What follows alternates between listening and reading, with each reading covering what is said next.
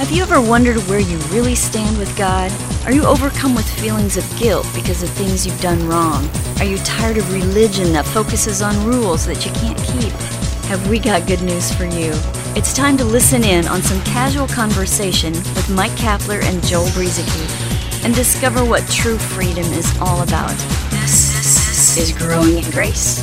Mike Kapler here with Joel Brueseke, and it's Growing in Grace, the podcast.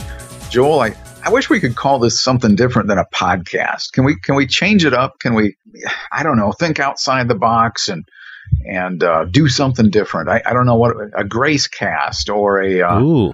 I don't know. If, Well- if it was a legalistic program, we could call it the Stone Cast.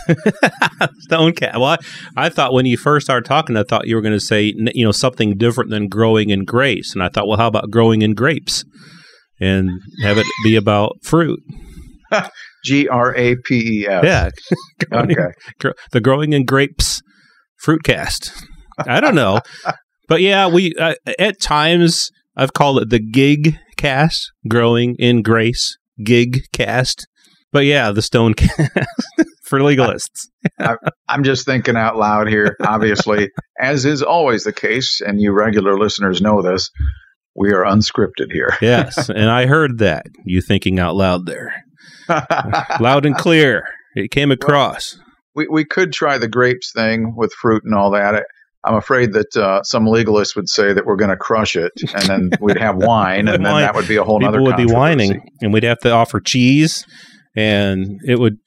It, it's it's more than what I want to do.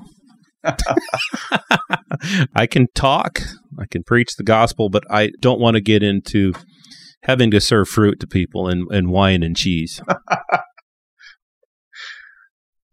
Well, that brought some dead air. How about this? What are we going to talk about today? Well, let me ask you a question. Do you feel, and and you uh, who are listening, feel free to to chime in here. We're listening. Not that you, not that you can. but, uh, do you feel, Joel, that you are well versed with the Bible? I know a lot of verses, Okay, that's what we're getting at here. but I'm sure there's more to follow, right? More verses. Yeah. there's yes. Because a lot of people know verses, right? But what about what? Context? Is that important? It's huge, and and this is where we're going today. The Bible, Bible verses, and context.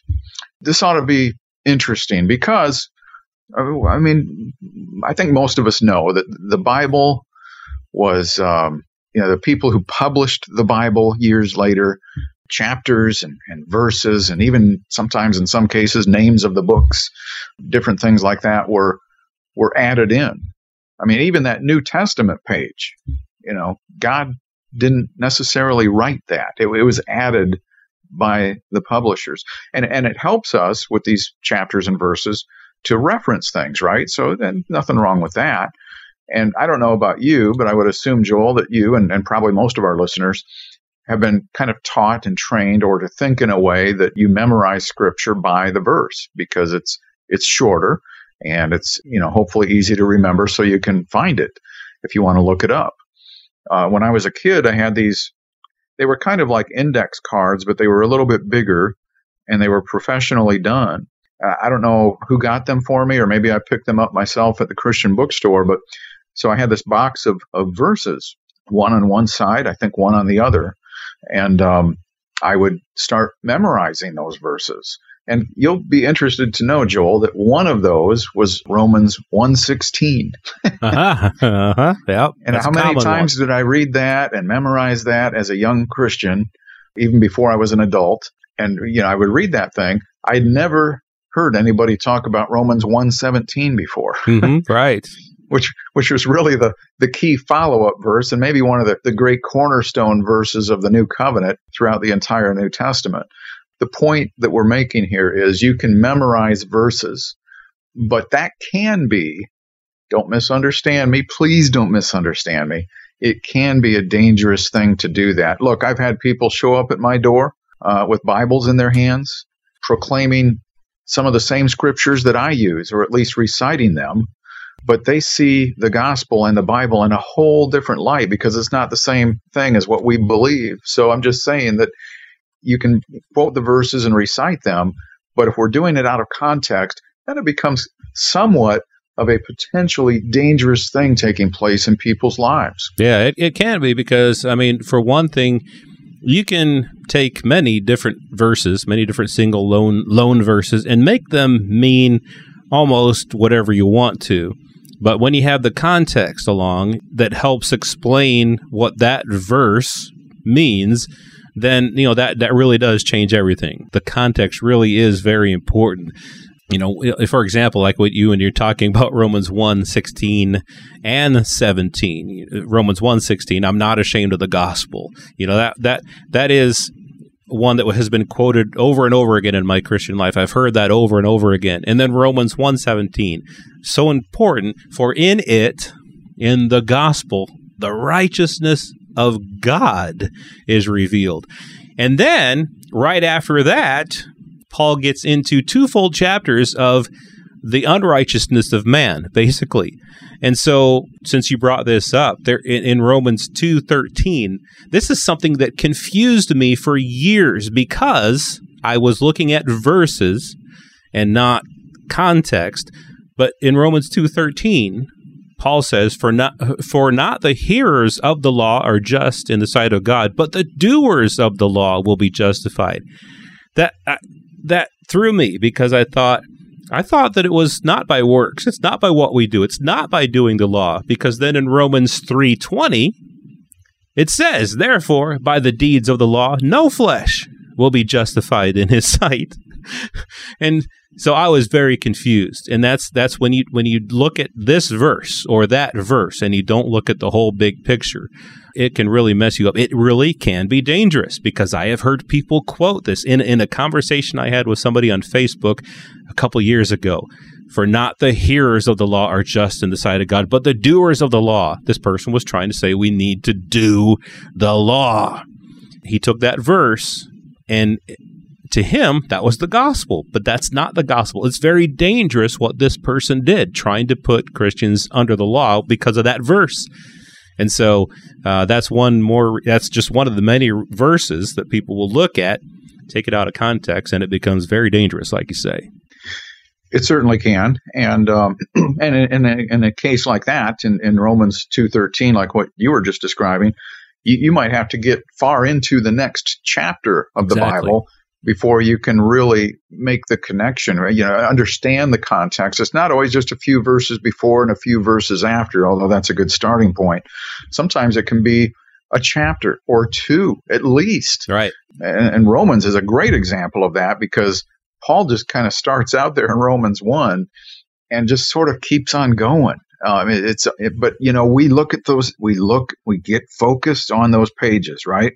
and we see all those numbers in there and all those verses and it just feels like he's hopscotch you know the writers of the of the scripture sometimes they're they're hopscotching from one subject to the next and so we make the mistake of thinking an entire thought has been summarized within a verse it's yeah. a problem yeah it is a big problem you know sometimes these verses will be used whether intentionally or not, to scare people. There, there are these scary verses in the Bible, you know, um, where people think they can lose their salvation. Hebrews ten twenty six, and in Hebrews six, uh, there's a verse that if you take just those verses alone, it scares people. But if you look at the context, if you look at the whole uh, either that whole book of Hebrews. Really, it's good to read the whole book of Hebrews because Hebrews is really meant to assure the Hebrew people of of the superiority of the sacrifice of Jesus and how just how excellent and better and sufficient the one sacrifice of Jesus is to take away all sin. But people will, will take this verse or that verse out of context and, and people will say, well, because you sin willfully, then you lose your salvation and that's not what it was saying at all and that's another that's another reason why we need to look at the entire context chapters, even a, a full book. You know, we had a pastor in the past cap that called these uh, refrigerator verses, and and sometimes it would be good. You know, they would it would be something that would encourage people, and and it can be there. There are some verses that in and of themselves are encouraging, and and they're good right by themselves. But so many times when context is missing, so much legalism can come out of taking one verse out of context or two verses out of context. People will see a tree. I think you've called it a tree, you know, versus the forest, and you, you miss things when you're just focusing in on one tree and you missed what the whole forest is about. And so uh, that's so many reasons why we need to take these verses, look a few verses ahead, look chapters ahead, look verses and chapters after it. Look at the context of the Bible as a whole. What's the big picture that's being painted? And not just focus in on sole verses.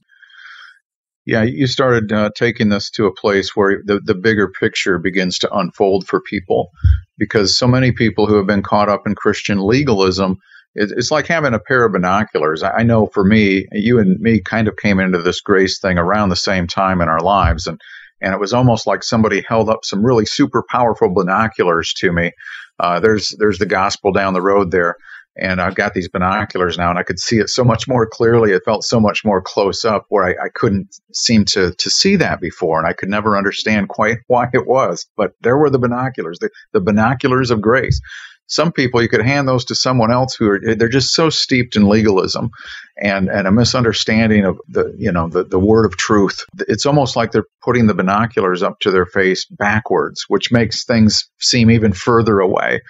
And uh, that's just the way it is sometimes because they've got this mindset that the bible is all one book and it's all for us and it's all god's word and it's all truth and we should uh, you know apply it to our lives. There are some things in this word of truth that shouldn't be applied to our lives. That doesn't mean we throw it out.